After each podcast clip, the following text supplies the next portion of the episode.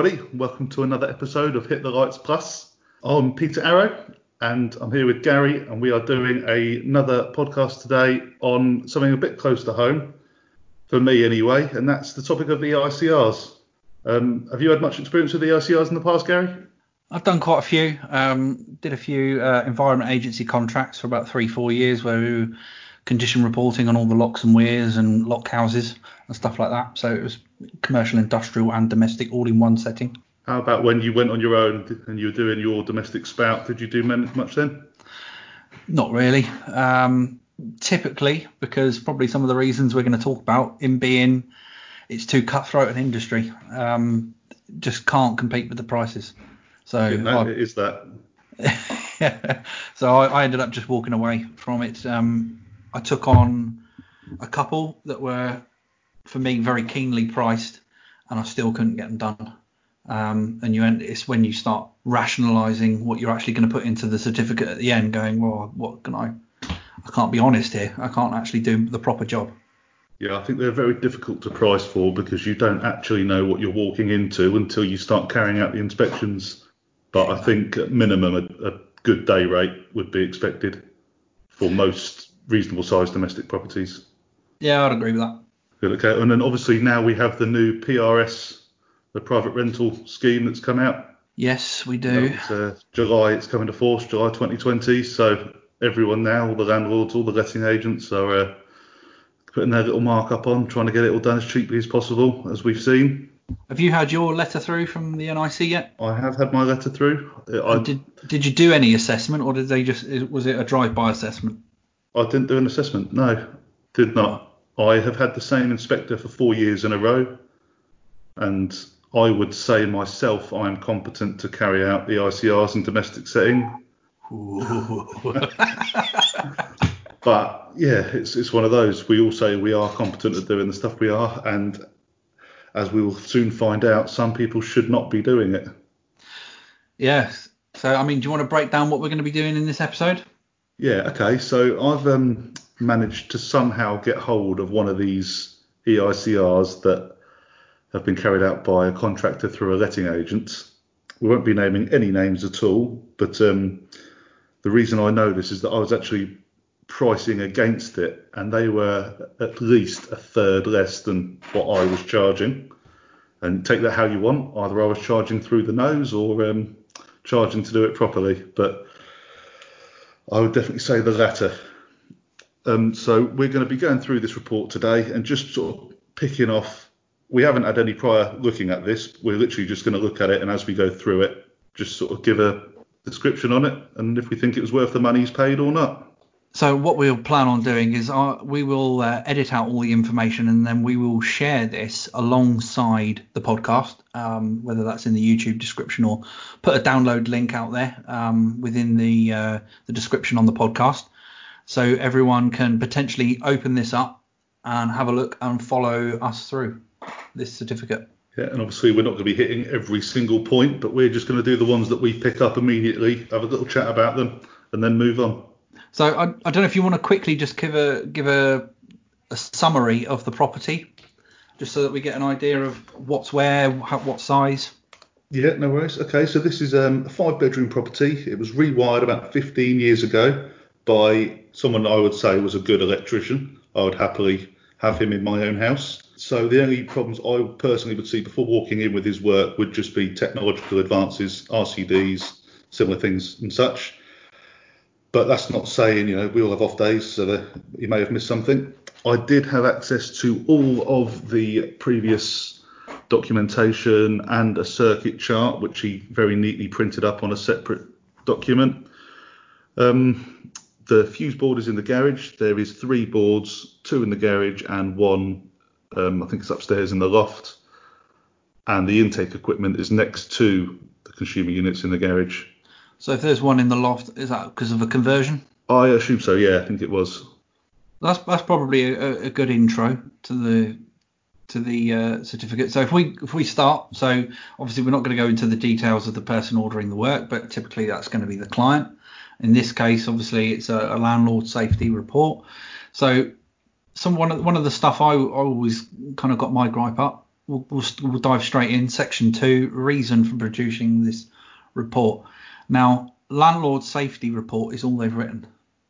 Is there Yeah. anything? Is there anything more you would expect to see in there? I mean, it depends how far you're going to go. You could always write more details further down the line, but I, I would take that as a generic input from the software they've used. But I would probably say, yeah, it's the landlord safety report, end of tenancy, following period of time that the tenant's been inside. Not inside, but you know, in the property. Um, so what about you? What would you put?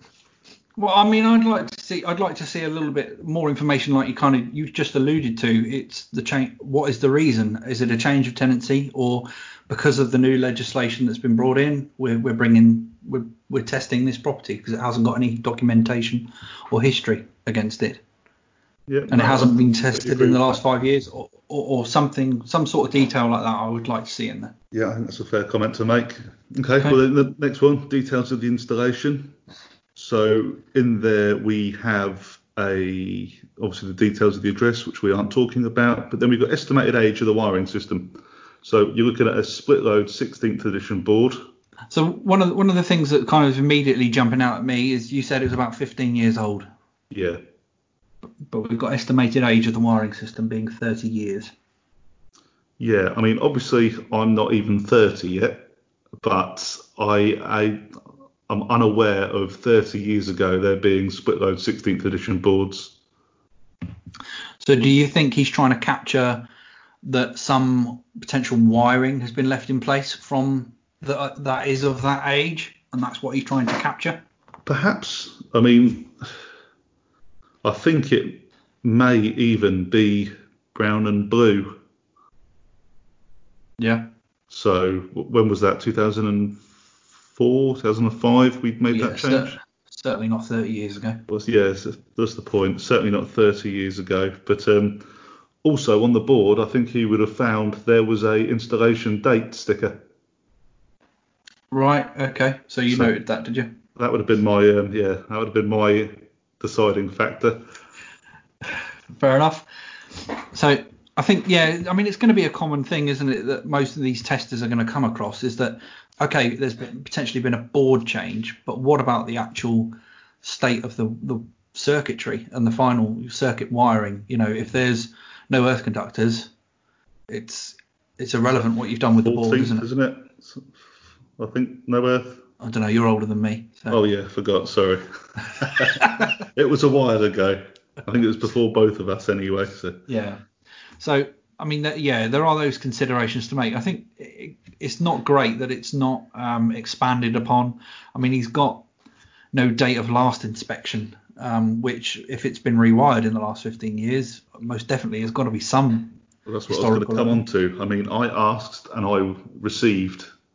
He obviously hasn't asked for even any of that documentation, so you can't write not applicable when you haven't asked the question. Doesn't Right. sound like a, a thorough inspection. Even what's that? We're on point three, and already I'm questioning this guy's integrity. Yeah. Poor fella. I'm pulling him out. Let's go. Um, right, so we'll move on to number four then. Extent and limitations of inspecting and testing. Um, obviously, he's just noted 10% of visible and accessible accessories. 10%. Yeah. now, now that that that, that make, to me, I read that as he's not he's not necessarily doing thorough inspections. He's doing 10% of visible and accessible. So that doesn't mean you know if something's above a door, does that mean he's not going to get a ladder or steps to go I'd and look at it? On to what you were saying on the reasons for producing this report. report. You want more detail. Yeah. What is considered accessible? What is considered visible? Did he walk around with his eyes shut? We'll find out. Yeah. and then obviously moving on from that, we've got the um, agreed limitations, including the reasons. So maybe now we're going to get some answers. Um, no lifting of floorboards or inspection of loft space. I agree with one, not the other. Why can't you go in the loft? Access. I don't know. He hasn't wrote it, has he? Well, it's he, he said visible or accessible. Yeah, I, I just like personally a little bit more detail. Couldn't get in the loft because It's five meters in the air. Couldn't get in the loft because it's padlocked. Couldn't get in the loft because it's above a stairway. Yeah, no, I'd, I'd agree with that. Why can't he access the loft? Um, I mean, he's noted here again, rather frustratingly, no removal of downlights to preserve the fabric of the building. He's a conservationist. He is indeed. That's a, it's a long CV in this guy's um, Arsenal. The trouble is with downlights, and it's a bit of a pet peeve with me. Cut them bigger. The bezels now are quite big, so you don't need to give a one mil gap around the edge of a downlight. They've got to come in. They will be coming out at some point. So Yeah. I think I, same I'd, I'd agree. I think the only aspect of that I would probably slightly tweak is that the springs, springs are so bloody strong nowadays that when you pull them down, they just rip the plasterboard with them. Yeah, maybe not all of them, but a bit of tweaking, a little bit of love. Just go slow with it. Ease it out. You've got to have the knack, you know what I mean? If you were a domestic electrician, you'd understand. Anyway, so no insulation resistance testing between line and neutral. So he's not stated why. No, again, it would be acceptable if we knew why, or if it if he had a decent enough reason anyway. Yeah, I mean, typically, I've always had it, you know, with commercial installations where you know you've got a load of high bay lighting or or something like that uh, that's out of reach, like considerably out of reach, without needing substantial access equipment. And then it would be reasonable to say, okay, we can't include that because it just the quote goes massive um, to be able to obtain that sort of thing. Or back But- it up and say did not do line to neut- uh, line to neutral IR testing. However, connected live, live conductors together to Earth, and that's how he's done it. there is that. So the, the other notes he's he's added. So as this was an occupied property, not all accessories were visible and accessible. I think that's fair Um, enough. Yeah, yeah, I can agree with that. So no access to main fuse. Due to this, we will have to assume it is rated to 100 amps. So he's made an assumption. So the one thing I would actually accept a limitation on would be not pulling that fuse. And I'd probably say it was a further investigation. Yeah. Contact the DNO. So he's. I think what's worse is I'm fine with that being a limitation. If he couldn't pull that fuse, fine. Yeah, no, I But- agree with that. Ne- never assume. Yeah, don't write the word assume. Yeah, exactly. Never assume because it makes an ass out of you and me. That's right. Don't bring me into this. Fucking turning into Laurel and Hardy. That's right. Turning into. Right, this next one is a brilliant one, and it's my favourite line in the whole report. Yeah, go on then. Let's, let's hear it. No live testing of off-peak circuits. Correct. Yeah. I mean, that would be absolutely fine if there was an off-peak board. He's just clarifying. He's just clarifying. So, because that's in there, and there was two boards split from the Henry blocks, I'm thinking two things. Did he think it was an Economy 7 board, the second one? Or is that a generic limitations he applies to every single EICR he does? We'll probably we'll come back to that. I think once we get a bit further into probably the DB circuits and the schedules. Okay. And we'll we'll we'll try and understand his thinking if we can get any information from the certificate itself. And I think that'll be another test in itself. That if we can't understand, he's put that limitation, what's happening, and why, then us as trained electricians, how, how are we obviously supposed to to understand what he's trying to report, and how is someone who doesn't understand supposed to understand this report and what they've even got in their house? Yeah, it's like a different language, and the whole point of these first few pages, in my opinion, is to put into layman terms what's actually going on and the scope of the works that are being tested and inspected. I mean, so we're going to the next one. So operational limitations. So this might give a little bit more detail. So he's put safety and accessibility as a limitation. Well, that's a broad topic. I mean, it certainly is. Um, I, I don't think we can really add to that one. So then we've got tenant was not very happy for power to go off. I mean, are they ever? I mean, theoretically, so obviously being a tenant myself um, and having dealt with this occasionally in the past, obviously every tenant is given 24 hours notice as a minimum, typically within contracts, um, for a landlord or uh, some a trade to actually come into the property, and that will have, to have been agreed. So there's absolutely no excuse for them not to facilitate turning it off and doing the proper due diligence. Yeah, no, I agree, and I don't think it's down to the tenant. I appreciate they're living there, and we all have to sort of accommodate each other a little bit. But I know for a fact that no one on there was on a life support machine, dialysis, or there was no reason that the power had to remain on. So apart from I'm going to upset someone a little bit, it, it's just part of the job, isn't it? You're there to assess the safety of an installation. you know what I mean? Sorry, I've just read the next line. Go on, have it. Not very cooperative. oh my god. What does that mean? Is that like Yeah, they wouldn't put the kettle on for him, or they wouldn't help him climb into the loft? It's, it's, I mean, this is it. He's probably, again, he's probably trying to do it very quickly. He's mm. trying to get in and out. He's got a cheap price. He's only allowed probably a couple of hours, most likely, to get around this property. So the fact that the person who lives there is not going to tell him where things are, um, not that they can necessarily have the technical understanding of, well, this ring main supplies all these accessories, and uh, you know, like an electrician would understand that in their own house. Um, I mean, that's insane to put something like that in, I must a. admit, I you know it's one of the first things you do. You walk into a property, you know, you introduce yourself, you do your little spiel and that, and then you say, right, is there anything you need to tell me about the safety of this installation? Does is there anything that trips out often? Is there any damaged sockets you know about? Is you know, tell me because you live here, and who's best to ask than the person that's actually occupying the property. Yeah. So if they say no, you're turning the power off, I don't want to talk to you, then yeah, they're not being very cooperative. But I probably wouldn't call that an operational limitation. No, and I mean typically when whenever I've done testing or how I was kind of taught to do testing, the first thing you're doing is isolating circuits and, and energizing one circuit, go and find out a number of points and doing all of those sorts of basic checks. I don't need their cooperation for that. No. Um, I, I don't. You shouldn't need their cooperation really on on much at all, other than just getting out of your way. Yeah, basically. Um, so seeing that sort of statement doesn't fill you with any confidence. Um, the the final thing he's noted is garage and top of the garage limited access due to boxes. there's boxes on one wall, but and there's a few underneath the fuse board, but I can move them quite happily. weren't heavy, just boxes basically. You know, Yeah. something you get when you walk into any house.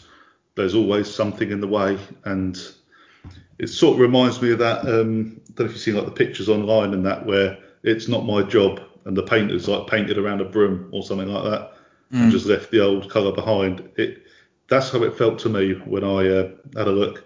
Okay, yeah, fair enough. I was just noting, um, obviously they've got the clarifications of, of the certificate underneath, um, just when this report was carried out and what um, amendment, and I'll just quickly check the date on the certificate, and they've not uh, detailed it to being to Amendment One. No, no, and that's um, to be the first one I did. I missed that as well. Hands up. I've done it ever since, but I sort of pressed complete, and then when I was reading it, double double checking it afterwards, I thought, oh no, we're on Amendment One now. Yeah. So it's uh, Amendment One, Corrigendum One, really. Exactly. Yeah. I mean, it, it keeps going up, doesn't it? But yeah, this certificate, obviously, the software hasn't picked that up. Um, so if we go to section five, we're on summary of the condition of the installation. We're unsatisfactory. Yeah. It'd be quite interesting to know with all these limitations that he's got, how he's got to an unsatisfactory position because it doesn't sound like he's looked or removed anything. So he's not removed any furniture. He's not pulled down any lights. He's not accessed anything out of reach. So how on earth has he verified anything? Sixth sense, obviously. He just sort of rubbed his hand along the wall, and he knew. Fair enough. Um, so one thing he's done right here, obviously he's put in in the recommendations for the next report five years or change of tenant slash owner. So that is Well- the I'm gonna disagree with you. go on then. only because I skipped ahead earlier and I saw his insulation resistance results. And if that was me getting those results, I would want a more frequent inspection.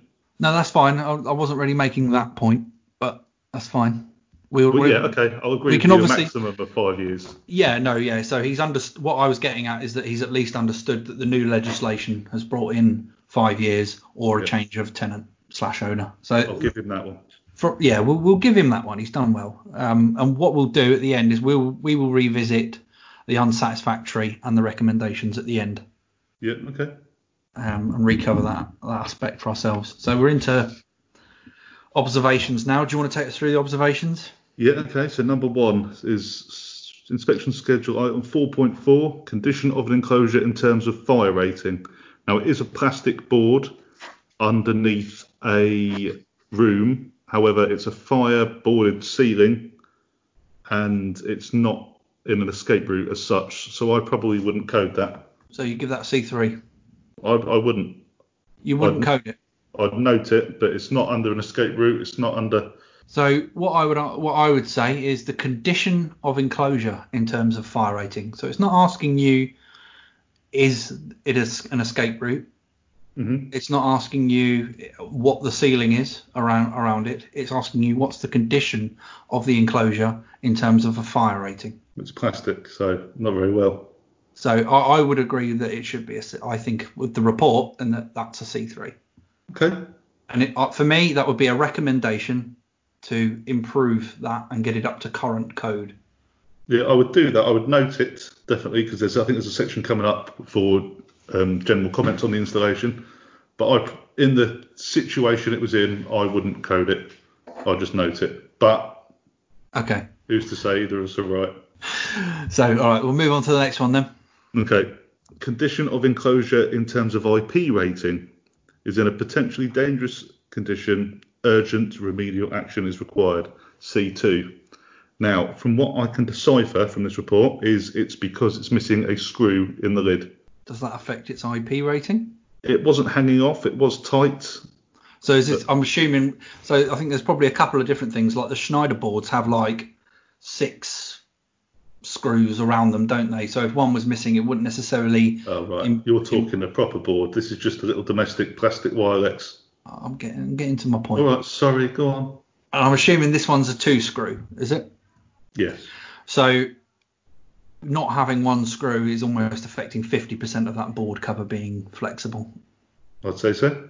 So I'd be happy to agree with that as a C2. Yeah, I'd agree with it. It wasn't bad, but yeah, you could probably pull it, but you could. I think the Some fact that it can be manipulated without a tool, I think is the main thing, isn't it? But yeah, that's fair enough. But would you be happy in leaving it like that? No, Because. I would definitely get a screw out the van of some description, and I would still code it as I saw it. But then I would know elsewhere, depending on the, sort of how far I went to make the work safe, I'd either issue an EIC, a minor works, or I would note it on a separate document which I would append to my EICR, saying I have found this and I've carried out works. Um, I know on certain other documentation it will say next inspection subject to remedial works being carried out or of sim, you know, something similar.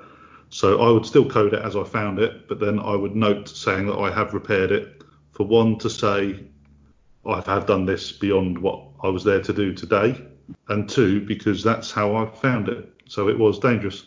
Hmm.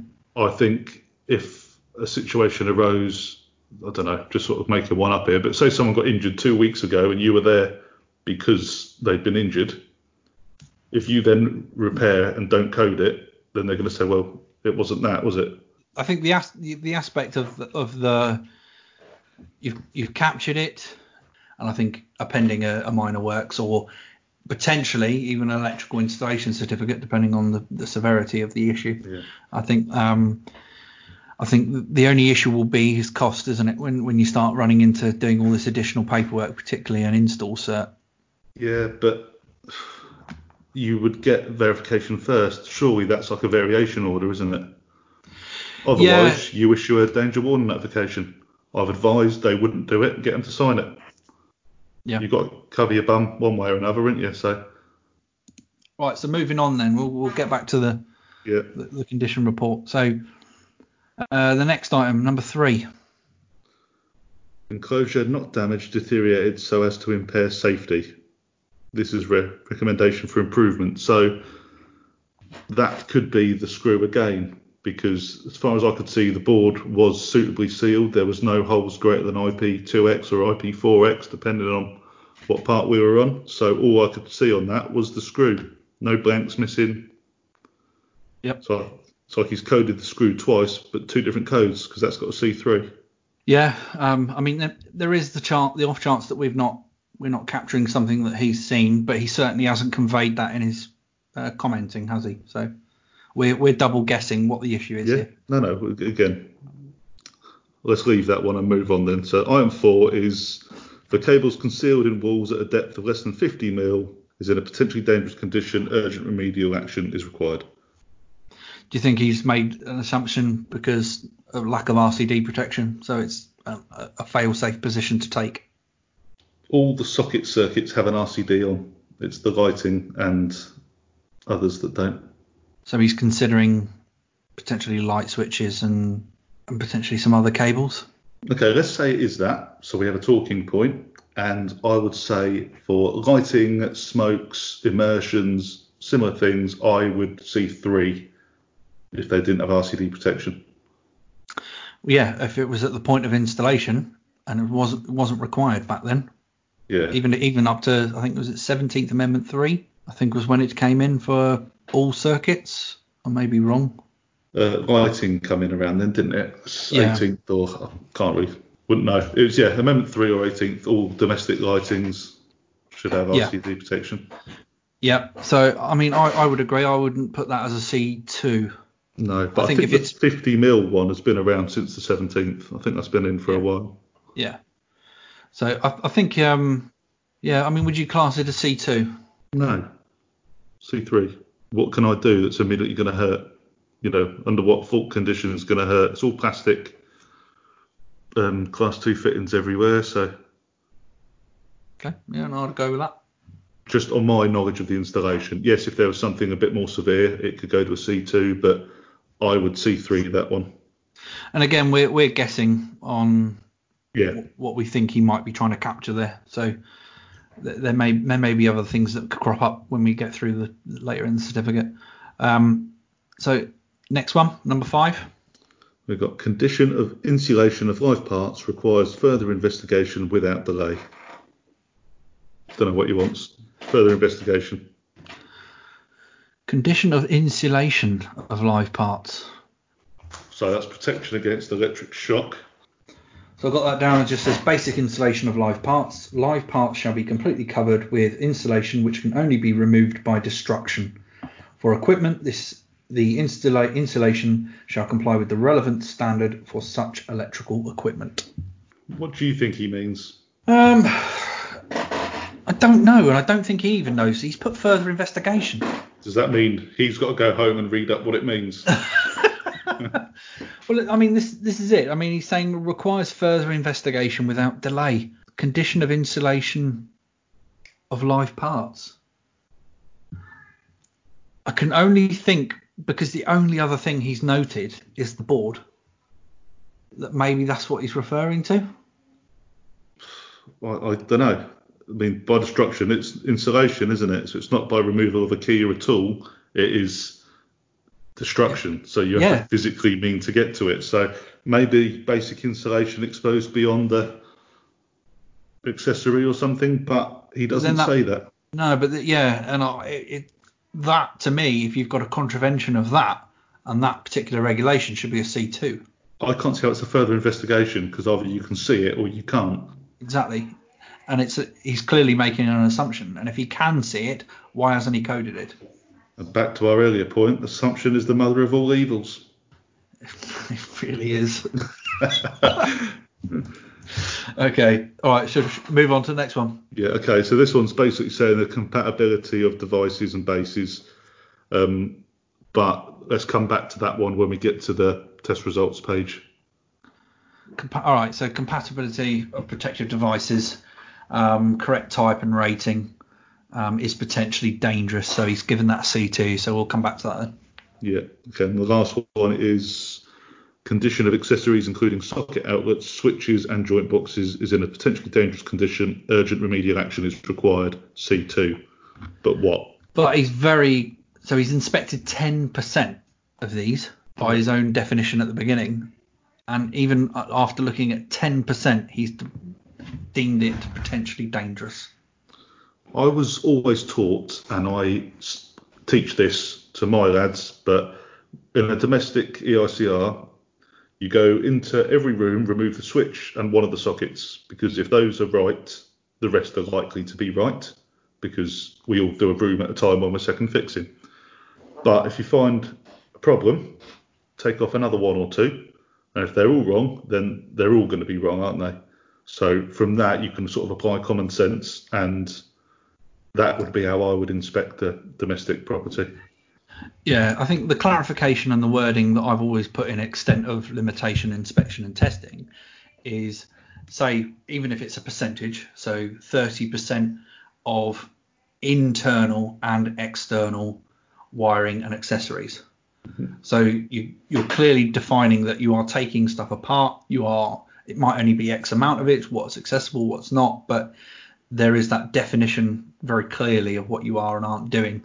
And I think his definition here, just of 10% of visible and accessible accessories, doesn't really state what extent he's going to. How did we know what he could and couldn't see on the day? So yeah, I'd at least say if it was in that situation, the next EICR, those uninspected items should be inspected. Yeah, To exactly. make a point of it, get the previous report, and then say, well, actually, because of this, this time we need this to happen. And that's exactly it. And I, I would like to see that as a comment, I think, within here on his schedule, which I don't think he's done. Investigation required of un- unaccessible accessories.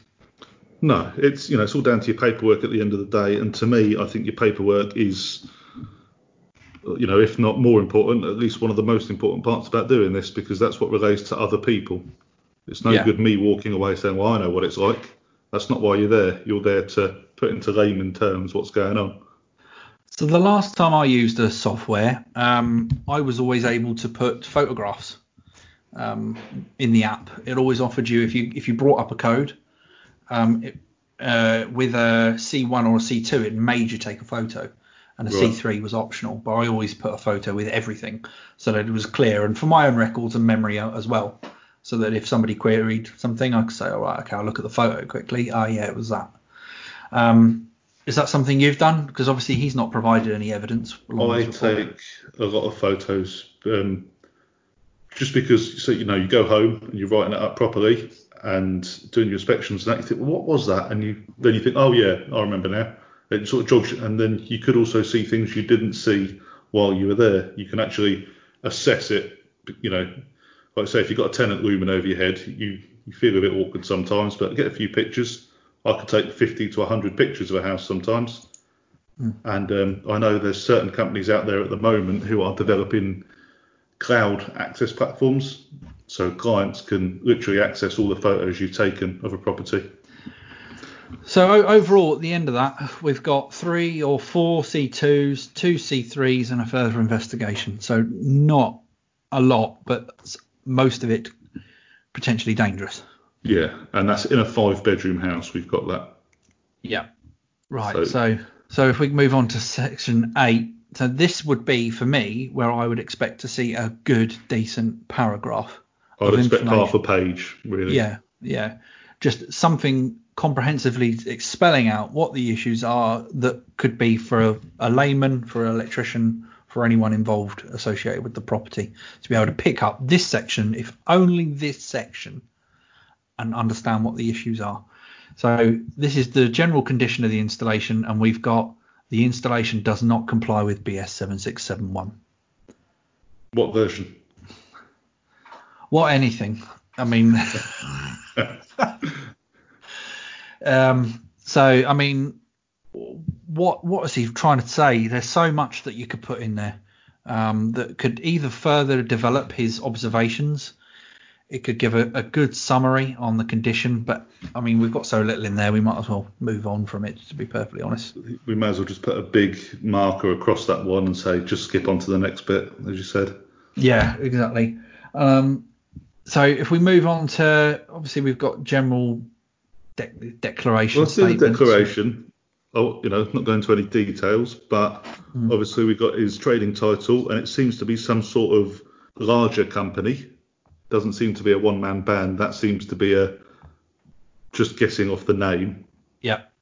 Seems to be a larger company that's perhaps, you know, as you said earlier, they just price it, subcontract it out, or whatever. They take all the money out of it and then dwindle it down again, making this guy a third or fourth tier contractor. Okay, and also we've got the name, got his position in the company, but um, annoyingly he hasn't signed it.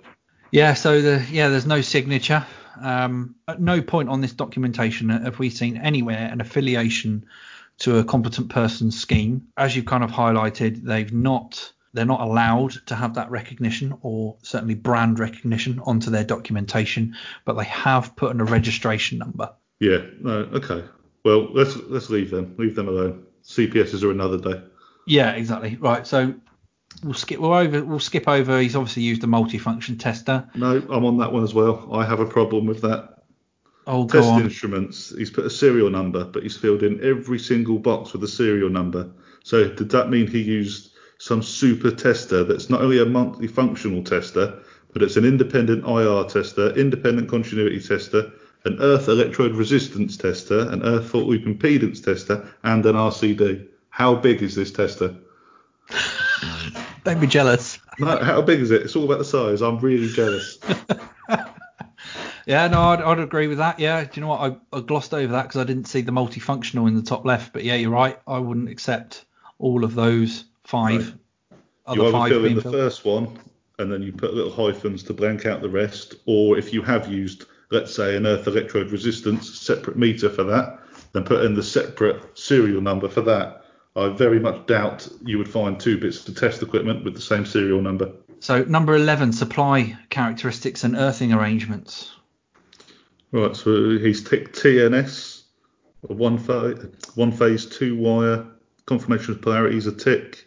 And then on the next one of the nature of supply parameters, we've got the nominal voltages. So there's U and UO.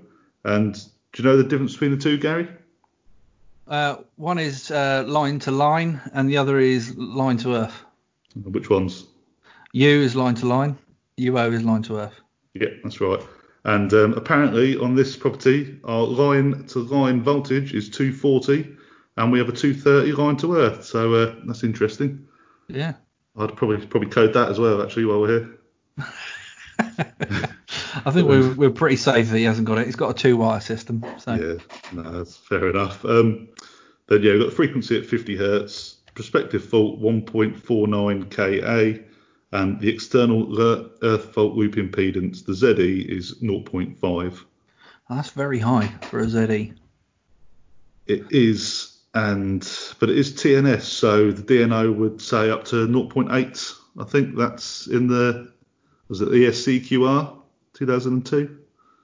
Yeah, I think that rings a bell. So I'd say within the expected parameters, yeah, it does feel high compared to what we're used to now, but that's probably due to the CNEs in the network. Yeah. Okay. And then yeah, then we've got a limitation for our protected device, our main fuse, and he's put 100 amps in there, but probably should have put a limitation. Yeah, he's limitate limitation on everything else. So I mean, you know, why why on earth you don't even know what protective device it is you're limiting on. So No, exactly. So we've got particulars of the installation referred to in the certificate, means of earthing, distributors, facility. So that's just a tick. We're not doing any earth electrode. Is an interesting one. Maximum hmm. demand, 100 amps. must be two warm. must be two phase. Yeah. She's warm. So what we're assuming there is he has assumed the main fuse is 100 amps, and he's said because they can pull 100 amps, I'm going to write 100 amps. You got any views on that? Yeah, obviously you, should be doing your lookup tables, having a look at um, you know your on-site guide, seeing what your maximum diversity should be um, to give you a starting point based on the number of circuits and bits and pieces, and then potentially if you've got an ammeter, have a little go and see see what you're getting. Yeah, no, I'd say your, what you said, industry guidance, your little blue book, the on-site guide, maybe um, guidance note one, selection and erection. There's a few bits in there. But I also like to think that if you're doing this sort of work, you're experienced enough to know what is going to pull a rough amount of current. So I normally walk around the house, think, oh, well, they've got an induction hob there, they've got this there, they've got a kettle, they've got this. And I'd like to say that I can get a pretty reasonable guessing of maximum demand just by totting things up as I walk around the house. The only thing I would kind of, the only caveat to that I would say is that that would still be a guess. It's all a guess, isn't it? But it's not if you're getting an ammeter out. No, all right, amateur man. But I don't like this percentage of circuits because I split circuits differently to how you'd split circuits to how this guy doing this work with split circuits. So let's just say everything averaged out on 60% because I've seen people do that. Add everything up, times it by 60%. That's your maximum demand. Well, what if I had another two or three 16 amp breakers or I had another two lighting circuits? We're going to have a different answer, aren't we? So how's that an exact science? Um, I don't think it's an exact science. I think, but you can be you can be probably reasonably accurate with that. Um, and it might be that we're getting too caught up on it potentially um, because we, I mean, we know 100 amps is wrong. Um, Yeah. So it, so it clearly highlights it. Had he put 60, I might have been more convinced that that might have been the case. Um, but then obviously once we look at the schedules, we'll know a bit more about the Yeah, install. no, no, that's all fair enough. And then, all right, moving on, he's put the protective measure against electric shock is ADS, which I agree with. Domestic property, Yep. providing all our ZSs, which we'll approve later on. Okay, um, main switch, switch fuse 60947-3 isolator, two poles, current rating 100 amps, no rating or setting because there's no variable setting on it, and um, voltage rating at 240 volts. And then yes, copper 25 mil tails and no RCD main switch, so non-applicable for all of that. Mhm. I'm happy Oh yeah. always. This is another one I like. So we have the earthing conductor, copper 16 mil connection continuity verified. So how's he done that? Would you say that was through a ZSDB or a ZE measurement? You've verified that continuity? Well, I think one of the key points here is that he said he can't turn off. Um, I think we probably glossed over it a little bit with the with the, the ZE. He can't turn off hmm and hasn't isolated. So how has he achieved a, Z- a ZE? It'd be a ZSDB, wouldn't it? It would be a ZSDB, yeah. Yeah. So But but he won't have disconnected the main earth, I hope. you, you would hope not. No, and obviously the difference between the two there would be a true ZE reading would be removing the main earth, crocking onto that, and only having the earthing conductor as your path. That's a ZE. Whereas a ZSDB is where all your parallel paths still connected to the MET, and then the same test. Exactly. And there's no clarification that that that's been the case. No, again, that should have been noted further up. Yeah. He cannot have verified the continuity then, could he? Because he could be picking up through an extraneous metalwork. Exactly. which may indicate why it's slightly higher. That's a little question mark on that. And then we've got the main protective bonding conductors, material copper, size 10 to the water and the gas. Now, how would you verify that continuity? Typically, I would do an R2. hmm I would run out to wherever it was located, the gas, the water, whatever. Um, you know, null a lead out and clamp onto it and see what you got. As long as it was less than 0.05. That's yeah, yeah, got to do that. Hopefully that's what he's done here. Annoyingly, on these certificates, you can't record that. But when I used to use these, I would have recorded it in the general installation details paragraph. Right. Okay. just to sort of prove that I have done it. So that is the first three pages of this EICR, general characteristics of installation, and that I think that's a good point to sort of conclude this episode um, on the bonding just before we start the inspection schedules. So, is there any other points you'd like to raise on what we've covered so far, Gary? No, I think we'll probably capture that in the in the next podcast and sections. Okay, well, thank you, Gary, and um see you on the next one.